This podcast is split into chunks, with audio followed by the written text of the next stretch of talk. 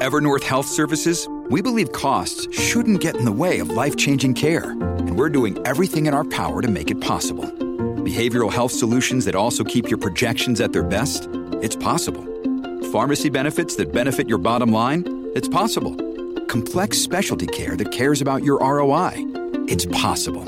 Because we're already doing it. All while saving businesses billions. That's Wonder made possible. Learn more at evernorth.com/wonder.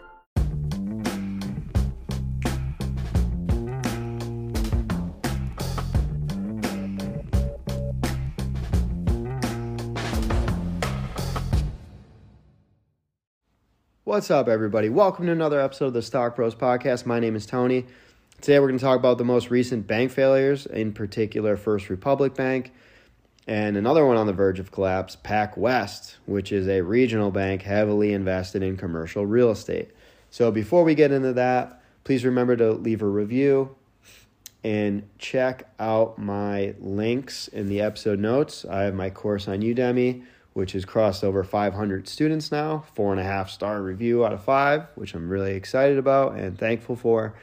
And also check out my link for Acorns, which is the easiest investing app for beginners. They did just add the ability to purchase individual stocks, which is pretty cool. I know a lot of people were asking for that. So you can do that now in Acorns. And if you use my link, you'll get $5 invested right away. Now, Let's talk about these bank failures. So, since March, we've had three major bank failures. We've had the First Republic Bank, Silicon Valley Bank, which we went over in great detail in one of my previous episodes in the last few weeks, and Signature Bank. And these three banks had assets of about $500 billion combined. And um, initial reports treated each recent failure as unique situations. And Silicon Valley Bank, First Republic Bank had large accounts from startup firms not fully covered by FDIC insurance because that only goes up to 250K. And Signature Bank took risks with crypto. The Federal Reserve has admitted to not taking forceful enough action in regulation oversight.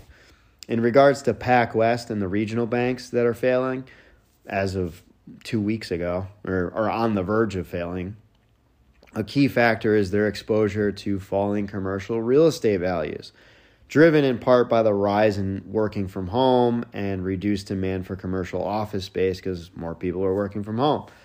Also, we've had the lowest amount of housing on the market in over a decade. We're seeing a little, you know, a little under a million homes, like 950k homes on the market in the US, which typically we see 5 to 10 times that historically. So 5 10 million homes. Another key factor is the Federal Reserve raising the federal fund rate to try and fight rising inflation. The federal fund rate, which I've talked about a lot in the past, is just the rate at which banks can loan out money to consumers, and they raise it to make it more expensive to spend money. And a byproduct of that is lowering inflation. Less money that's being spent, then inflation goes down. This rate affects everything such as credit cards, car loans, student loans, and mortgages. Here's a pretty crazy statistic I found on Politico. Average monthly mortgage payments in the US has gone up 50% since January of 2022. That is crazy. And average homes worth roughly around 220k. People are paying about $1500 a month. Today it's $2,200 a month. So it's only been a year and a half and it's gone up 50%. And that's uh, basically because of the increase in the Federal Reserve federal fund rate. And it's likely that with more regional banks struggling and on the verge of collapse, the Federal Reserve will pause rate hikes for a while to see if the situation stabilizes, in my opinion. While these hikes may bring down inflation, they are causing many other issues such as rising unemployment, higher cost of living for everyone, stock market fear, and now bank failures. The good news is right now that the major banks seem to be under no pressure at all. And in fact, JP Morgan is buying First Republic Bank.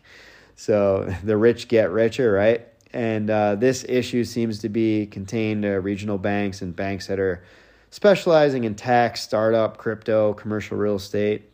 And also, most people don't have to worry about this because most people don't have 250K or more in cash in one bank account.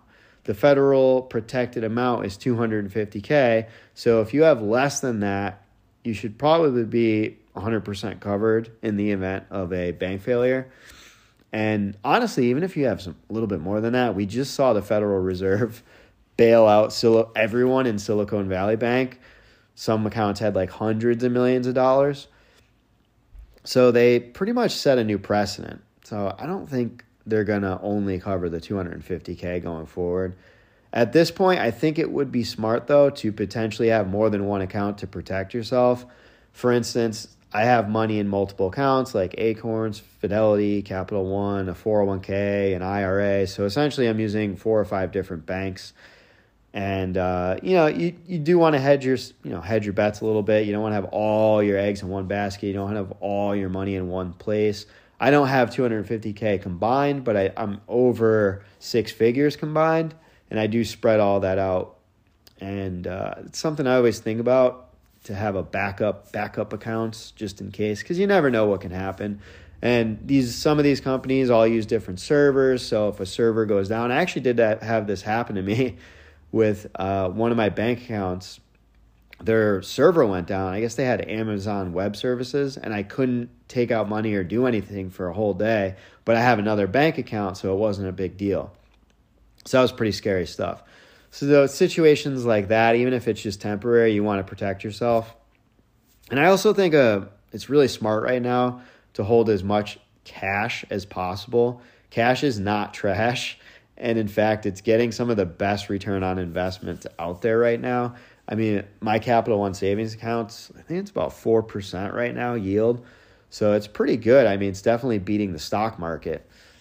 And I just saw there's a new Apple Bank account that's over 4%. So that's, I think they use Goldman Sachs, which is really interesting. So I would say at this moment, just keep stacking cash because no one ever went broke having too much cash in the bank.